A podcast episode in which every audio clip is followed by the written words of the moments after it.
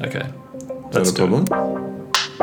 Is that a problem? Is that a problem? It's too late now, isn't it? I can't really now. change my voice. Sorry, you need to go back Yeah. and get born again.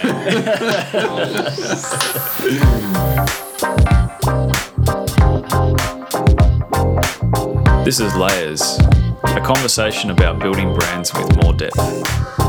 Being discovered as a brand online is more prevalent now than in any other time in history, which puts the humble brand site in sharp focus as a critical tool of influence.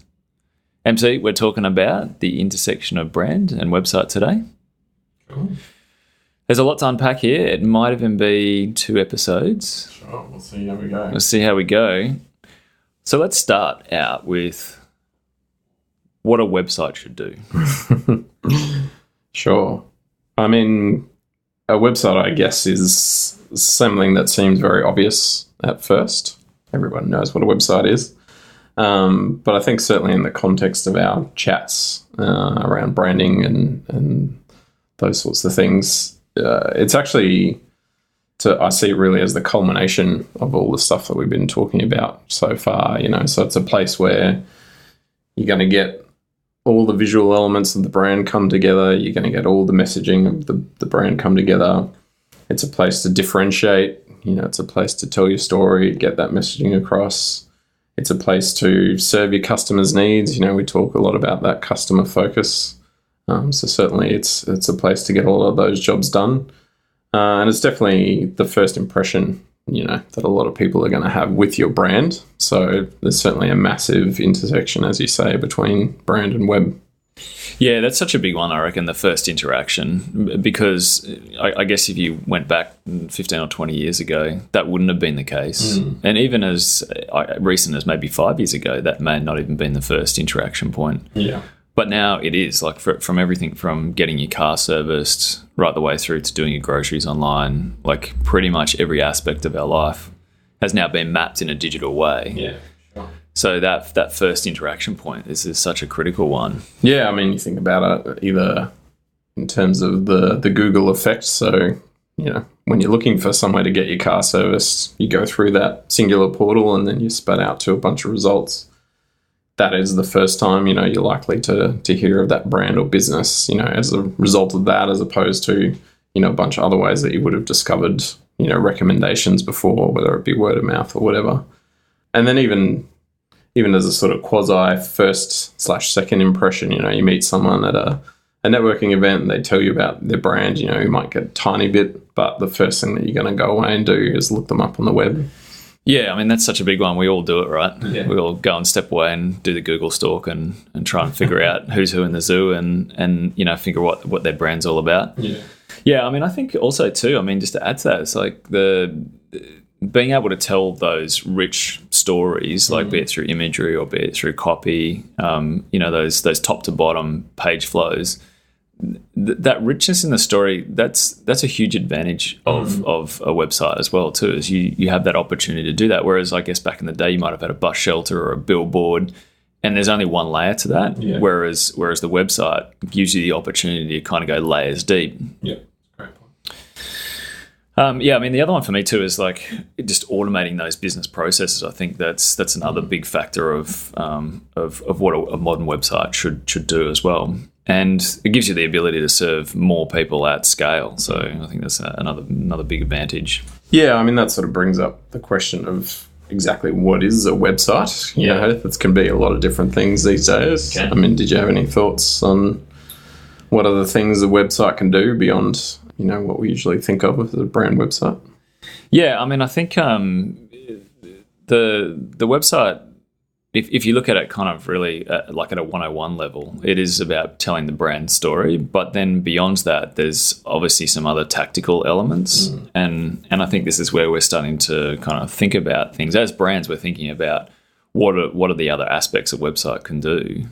So, you know, can it can it handle a booking and remove remove a, a job, um, or can it just free up, you know, your your some team members' time so that they've got the ability to do other things that are possibly more important. Yeah. Yeah, I mean, I look at almost as in can you get the job done there and then? You know, Yeah. it used to be the whole thing of, well, here's some information and a contact form, you know, and you can't do anything else beyond take the next step of getting in touch Yeah. to then try and get your job done later. But you know, whether it's customer support or registering for an event, or as you say, booking a meeting, or even, you know, with chatbots or something, putting in some information, actually getting your answer there and then, you know, there's a lot more scope, I guess, to get the job done. Yeah, I mean, if you take that right to the the, the far edges, it's uh, like, for instance, recently I was applying for some personal insurance online, and I did the whole thing online, assisted through through a process that would just been kind of mapped out, like I would have done with a human, but they just Im- implanted that whole experience into the into a digital experience, and so there was no need for any human interaction in that whole process. So, yeah. Is that good or bad? It's a bit sad. Well, That's a topic for another that's a- podcast. That's a topic for a whole other day. But uh, um, yeah, I mean, I think that's the thing is we're.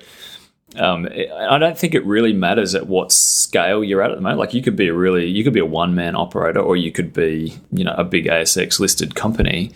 Um, and it, I think the opportunities all the way along that that spectrum at the moment. Yeah, certainly the tech is enabling it to be to be a lot more accessible to everybody, like you say. You know, the out of the box chatbots and things like that. That or you know, Yeah. meeting plugins and that sort of thing. It's all it's all a lot easier these days. Yeah, so why don't we talk about that? Why don't we dig into like what what actually what are the elements that go into a, a brand website?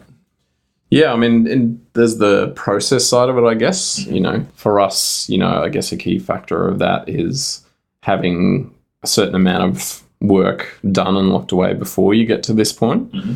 You know, if we think about that idea of this being a culmination of brand, you know, combining those visuals and, and messages and that sort of thing, having all that really clear before you start, I think is key. You know, it's it's easy to kind of rush into a website, you know, thinking that you've got everything sorted or even try and I guess nail your messaging by writing the copy for the site or, you know, you might have a logo, but then you try and I guess establish the brand identity through the design of the website and you know, we've just seen that that just doesn't work. You know, you've got to have that foundation brand somewhat in place Yep. we definitely see that evolves a bit, you know. So you might write some messaging in the abstract and then find when you get into a particular page you need to tweak it or add more to that messaging to make it clear for that purpose. But Yeah, so that foundational layer that we've been talking about. So if this is the first podcast that you've listened to so far in this series, it's you need to go back and listen to podcast one, two, three, four, and five Yeah. to get the the foundational layer. yeah, exactly, yeah, because it's they're the ingredients, I guess, in this cake, or at least the the, the baseline ingredients. Yep.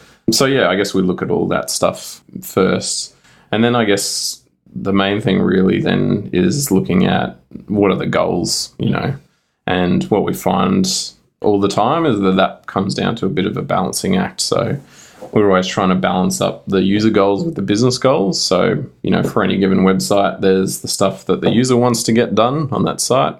You know, whether it's as simple as finding the office address or you know, looking at the staff list to know who to talk to. So that's what the user wants to do. And then you've got the business goals. So what are they actually hoping to get out of that interaction? You know, whether it's book a meeting or make a sale, that sort of thing. So there's obviously a bunch of overlap between those two, and so it's finding the balance and making sure that you can you can tick both sets of goals.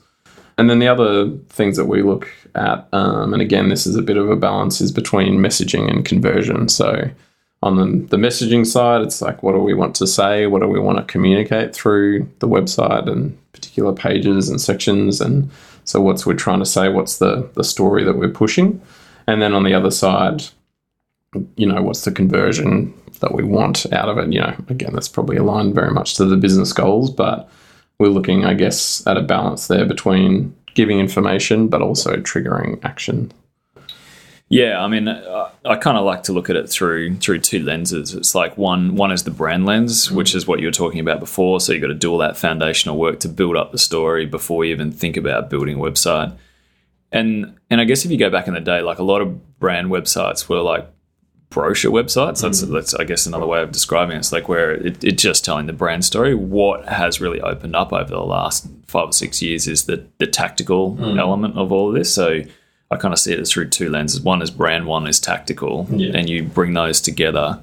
And I think that's what's probably leading towards this supercharged type of brand website. Yeah, and I think that's probably talks a lot to that balance that we try and look for too. You know, we certainly see it a lot that you get websites today that still exist very much in one of those camps or the other. You know, so the beautiful brand experience website that's all about you know amazing design, great messaging, you know, animations, maybe some crazy interaction, but doesn't do a lot on the tactical side, you know, or conversion side. And then you've got the other end where it's all landing page driven and very templated and not yeah. much about the story and there's pop-ups coming in everywhere right strips out the brand experience yeah or just just diminishes it you know yeah. quite a lot compromises it you know completely well not completely but heavily i guess at the expense of of, of, the, of the, tactical stuff yeah. yeah yeah absolutely yeah so yeah i mean and, and just just talking about like some of the nuances in terms of of how a website gets built because I reckon a few listeners would have heard like terms like wireframe, for example.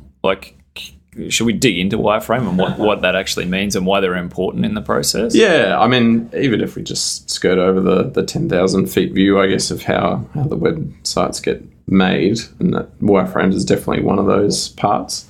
So yeah, I guess we we go from establishing those goals to doing a quick sitemap, which is basically what are the pages of the site, how's that going to be organized? And that's often, I think, a key sort of user experience point that gets a bit overlooked is the way that you organize the sitemap will have a huge influence over how easily people can get around, you know, whether they can find what they're looking for, that sort of thing. And with most things, we, I guess, err very much on the simpler side of things.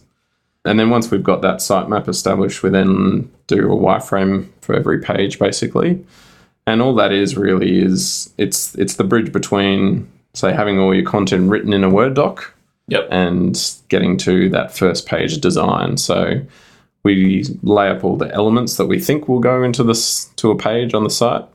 Um, for example, a homepage, and look at what are the content blocks going to be, what sort of content will go into each block, you might start to see some initial photography or copywriting go into those wireframes, but they're very lo fi intentionally. It's almost really just a way to start visualizing how that content's going to come together because it's very difficult to get that sort of picture from something like a Google Doc. Yeah, and there's an interesting point here about wireframes too in in process is you when we go right back to the strategy piece when we're sitting down for the first time with a customer and you're getting all those insights about the business those insights are driving story points in in yeah. the in the wireframe. Yeah exactly. So whenever we're looking then at a wireframe we're laying that up against those messaging and conversion goals that we've established earlier on and sort of saying okay well these are the things that we set out for this page to say. That's your messaging goals. So yeah we want it to convey that the culture of the company is is fun and engaging. Yep. So then, um, you know, you'll look then at the the content that you're laying down for that page and see if it's actually communicating that message. So that's a tick. Yep. Uh, and then you might have a conversion goal on that same page of you know you want people to submit their resumes to apply for a job. If we're talking about an about page, for example. So again, it gives you that checklist.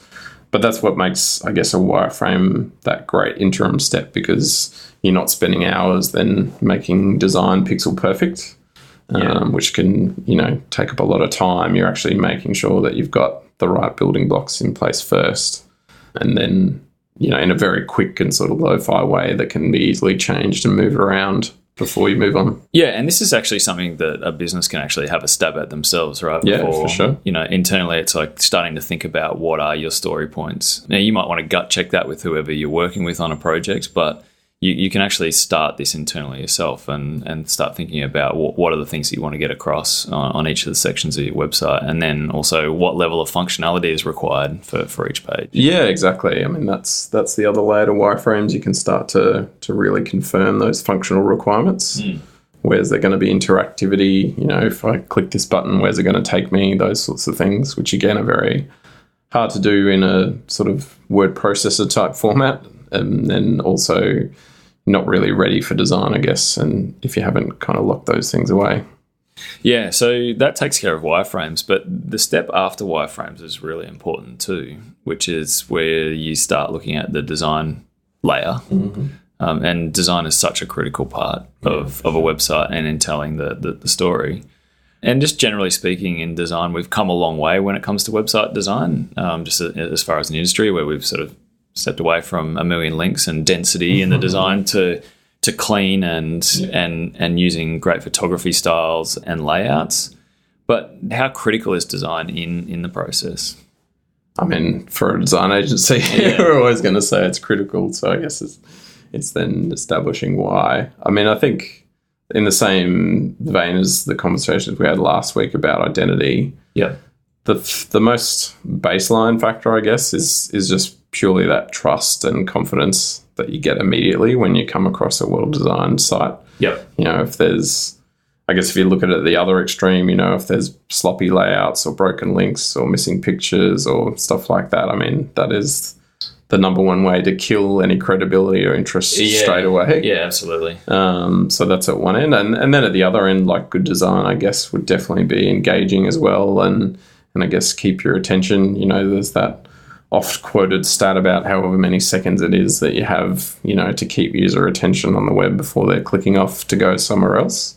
You know, so whatever that number is, is definitely established. I guess that you want to make make that first impression wherever that might be on the site engaging enough to keep people interested. Yeah, for sure. I think the other interesting thing about the design phase is because it's still largely static, we haven't jumped into any code yet. There's a great opportunity to prototype and actually share that with potential users or do some user research in and around around the, the static design Yeah, for sure. before you step into it.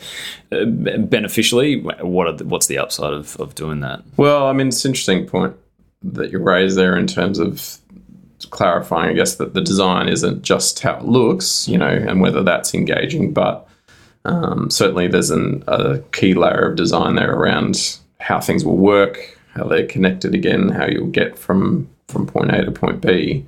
And yeah, certainly be able to putting that into one of the modern prototyping tools, which is really quite easy these days, and then send that off to you know a few users to to click around. You know, you'll pick up, uh, I guess, any glaring, you know, confu- points of confusion because I think that's one of the the um, most important parts of a website is it's great to tell that brand story, but am I giving the user clarity? Like, have they actually got the information that they wanted? Have they arrived at this business probably not knowing a lot, but now it's really clear what that business does? Um, and as much as you know, we might sit there and pour hours and hours into a site and think about it as this entire user journey where they're going to go to every page. I mean, most of the time, the user goal is probably actually more to get in and get out. You know, they've got something better to do Something with their day to- than than browse and read every single bit of copy on the site. So yeah I guess part of that user testing is is to understand with the way that we've done that content architecture so far, is it logical? Is it easy to, to navigate around? And what's missing as well, you know, often you'll find they'll be like, oh, okay, well, I wanted to know this, but it wasn't even in the site. Um, those sorts of things. Yeah, so once design's locked down, the next step is to to shift into development. This is where we're like hand coding, custom building a website. But Yeah. but typically for us, the next step is to shift into development, and we're only sort of touching these things at the thousand foot view. But development is another critical piece in all of this as well, Yeah. for a number of reasons. And you've got front end development, which is, I guess, what the user interacts with. And so they're like different hover states and animations and and other aspects of the website. And then you've got back end, which kind of deals more with like plugging in APIs where two pieces of software can talk together, which enables some of these performance or tactical elements of of the website. But development is a is a pretty critical piece. Um, and it, it, what would you say? What would you say the key benefit there is? Yeah, I mean, I sort of almost look at it as the the engine that runs the car. Yeah, And partly what I mean by that as well is like code is one of those things that unfortunately most people don't know how it works or you can't see it, you know, like in the same way you don't, you know, you can't see the inner workings of your car engine. Most people, if you pull up the hood say just Yeah. you see this big blank box and you don't know what's going on yeah, it's a good analogy. you know so it's it's definitely tricky you know for an outsider to to be look at it and go well that's great code but it is so essential and crucial to performance, and that can mean a lot of different things, whether that's your SEO rankings, whether that's page speed, and that has implications obviously both for your Google rankings, but also for user experience. I mean, if someone's sitting there and it's taking forever for your site to load, that's one of those things where they will probably close that tab and move on pretty quick. Yep. Certainly maintainability over time. I mean, it's one of the thing, the nature of web that it never stands still and things will always just evolve. You'll find bugs, you know, just inherently, you know, technology evolves. So having you know, well maintained and clean code to start with will make the site easier to maintain over time. Yeah, there's Yeah, a few big one. benefits. Cool. And then, and then I guess in the same breath, talking about uh, development, there is content management. So quite often, it's that the customer wants to to manage the the content management system on their side versus say you know have somebody always having to update it for them. Yeah. Uh, it just really depends on requirements. But the content management systems are a bit of a minefield as well, right? Like, Yeah, I mean, there's there's certainly no shortage of choice out there. Yep. Um, and I guess what we find is that people are often either at one end of the scale where they have no idea, they've never used one before. So I guess they, they're sort of a bit green in that respect, so they don't even necessarily know what they want out of one. And then I guess you see the other end where it's like usually WordPress, but there's a couple of others ones that, that maybe have some religious type following, but it's basically where it's like, I've used this before, or I've been told that this is the best, I have to use this one. So they're either seem to have very little idea or a almost predetermined choice. Yeah. Um, so really, I guess, I mean, if you're interacting with someone like us, it's probably a case of figuring out, well, what do you actually need it to do first, and then recommending the right tool. Yeah. Whereas, yeah, I don't think coming, I guess, with a predefined solution when you're maybe not even necessarily sure why, like why is that the answer, is the right way to go.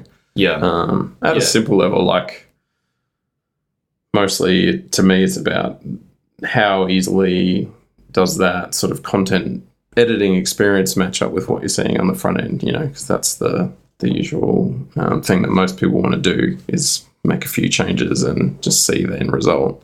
So keeping that as simple as possible is usually the best. Yeah, I guess the, the takeaway of the moral of this story sounds like if somebody says WordPress, don't necessarily take it verbatim that that's what you've got to do. I mean, Yeah. WordPress is a great platform, but but there are there are other ones out there, and, and it's just finding the right tool that, that sort of fits the purpose. Cool. All right. So let's dig into a bit of tactical um, as well, too, because um, the tactical elements are such a critical part of, of a brand website. So we'll just riff on some some things that um, others are doing in the in the tactical space and and how they kind of apply. The first one that comes to mind for me is like is the lead capture side of things, which a, a lot of people would um, have already used or understand, or may even have that already built into their website.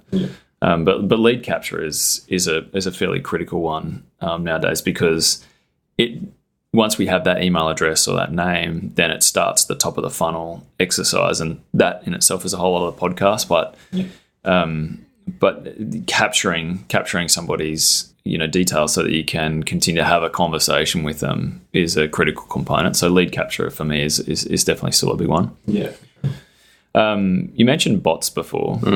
Uh, what, what sort of bots and what, what are they for and what, what what do they do? Yeah, I mean the the most obvious one, I guess, is a, is the chatbot. Yeah, You know, so you'll see on a lot of website these days, usually a floating bubble in the bottom right corner. Um, there's one on the Ply site now if you want Yeah. to go and check it out. Um, but basically, I mean, in in a lot of ways, it's a a fancy contact form, but it can be, I guess, uh, just a way to enhance that interaction and, and maybe get a few more answers. So there's a couple of, I guess, options there. One is that it is a real person on the other end, so it might be an actual, just a live chat feature as opposed to a bot. So if someone in your customer service team is there manning that chat line all the time, it's I guess it's much like an old helpline one three hundred number that you might have used to have, but Yep. people can type in their questions and, and people can respond. So it's a good way to, I guess, deliver customer service right there in the moment when they're maybe looking at your product page and they've got a question, they can answer it um, there. The other option is an automated chatbot, and you'll often see that it's actually it can be a combination of these things. So it might be a live person during office hours, and then it reverts to an automated chatbot outside of office hours. And mostly, what you're looking at there is, I guess, usually like a set of predefined questions that it knows how to answer. So it will try and, I guess, get the user to ask, you know, what they're after in a certain way, and then serve up the answer automatically if it has it. And basically, I guess if you get to a, a bit of a dead end in that automated chat, it would then say, okay, I don't have the answer for you, but leave us a message or contact us and we'll get back to you. We're even seeing now like hyper specialized chatbots, you know, so they might be industry specific or use case specific, you know, whether there's a specific chatbot for just booking a meeting, for example, making those things easier. The other one that comes to mind for me is the event plugin. So there's Mm. there's companies like Eventbrite, for example. There's, there's a few others that that have a really good API and also like a nice little code snippet that plugs into your, your website, which which allow you to sort of serve up events because that's becoming you know part of a lot of business models, especially in professional services as Yeah. well too. I mean, the other interesting one for me too is like looking at, um, say, some of the the other examples like law, and we have a particular client who who is actually doing kind of almost like an, an e-commerce part of their their website as well too, which is an interesting way to think about tactical elements. Like how do you serve up some of your services that are um, sort of almost pre-packaged up and, and ready to be sold. Yeah, sure. Any other ones that come to mind in terms of tactical?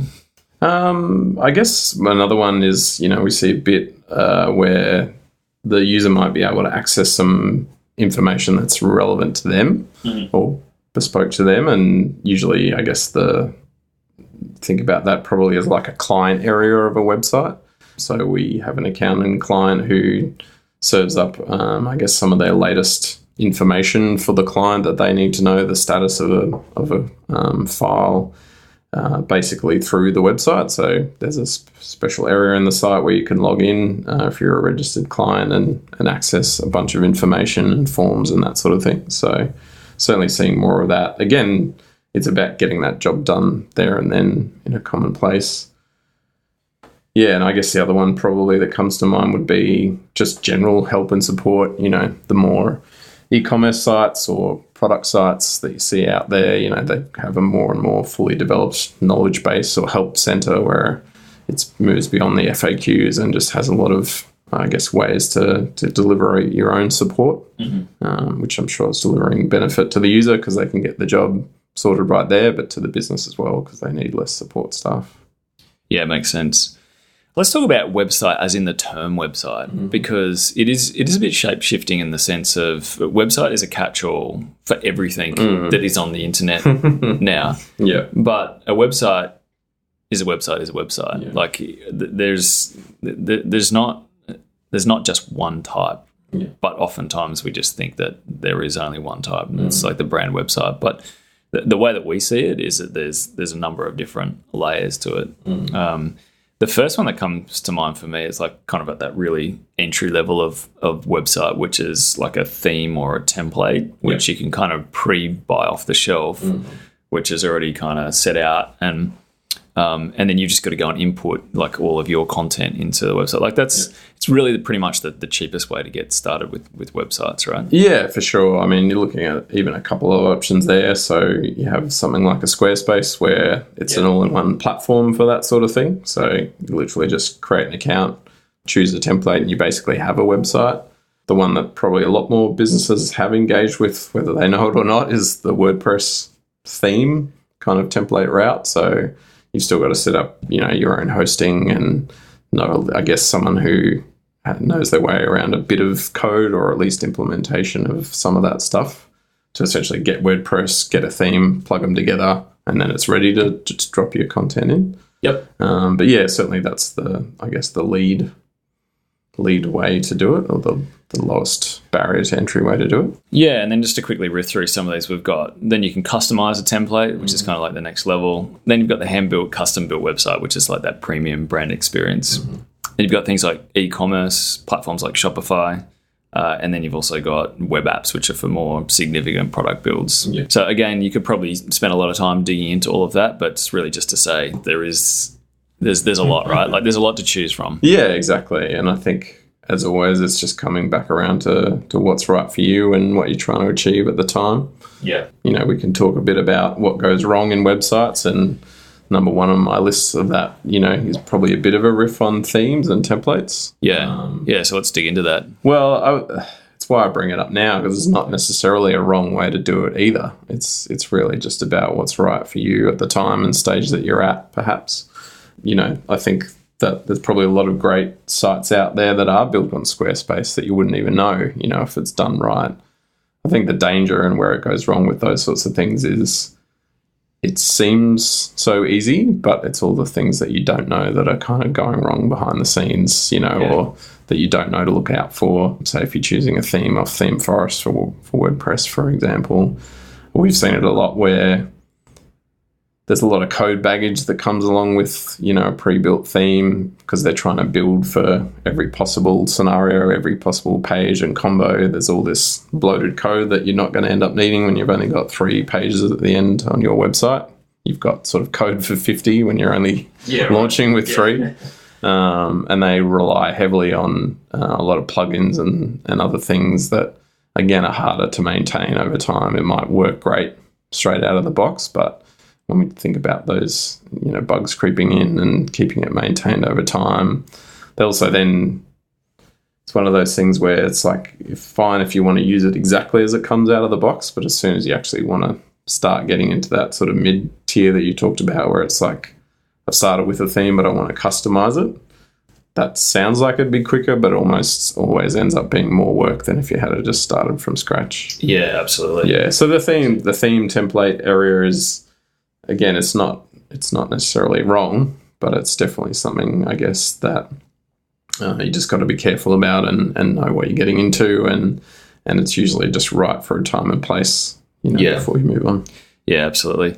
The other one that comes to mind for me is uh, messaging. Yeah, Um, I think on my list too. Yeah, I, d- I definitely think that's a, a an area where things can start to kind of go awry, Yeah. and and messaging is a, is a critical one. So the way that I look at that is like, wh- what are the what are the stories that wh- what are the story points we're trying to get across, Yeah. and if it doesn't convey those story points well, then you've kind of lost them in the journey. Yeah, for sure. I think like clarity is a huge thing that goes along with that. Like I almost look at it as clarity first and then story second a little bit. And the main reason for that for me is I've just visited too many homepages of websites where you scroll and scroll and you get to the bottom and you still don't even know what's the business. What's it about? Yeah. what you know, what are they selling? What am I here for? Like Yeah. what do they actually do? I saw one that was quite comical the other day. Even when you click through, I couldn't find the information on their homepage, and then they had a "What We Do" section.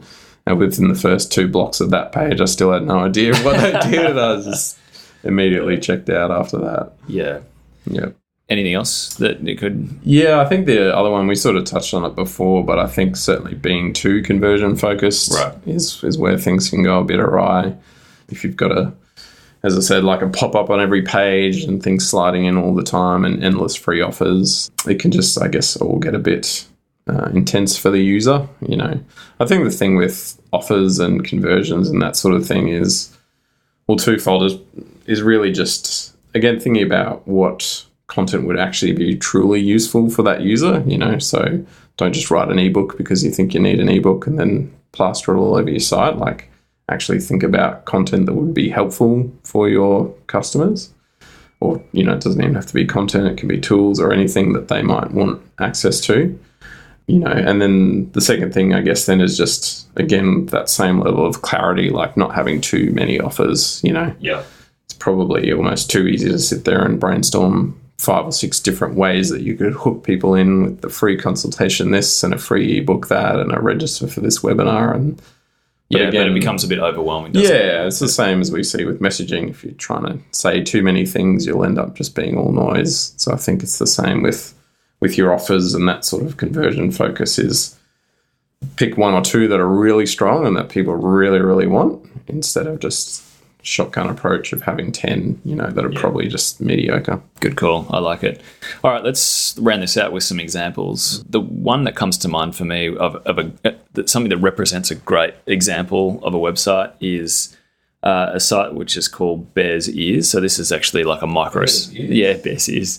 Yeah, this is a um, a, um micro site by Patagonia. And I know I keep hanging on about Patagonia, but I do love them. You're on the take from them, aren't you? Oh, oh. Uh, Yeah, it's it's a microsite, but if you go to bearsears.patagonia.com, um, you will see that it's just this. It uses a rich video a story right from the the homepage, and there's really there's just a headline. This is Bears Ears, and it's and essentially a play button, but it shows all this beautiful imagery. So it just really sucks in. It takes away all that density that you usually find in websites, and it's just very clean and simple.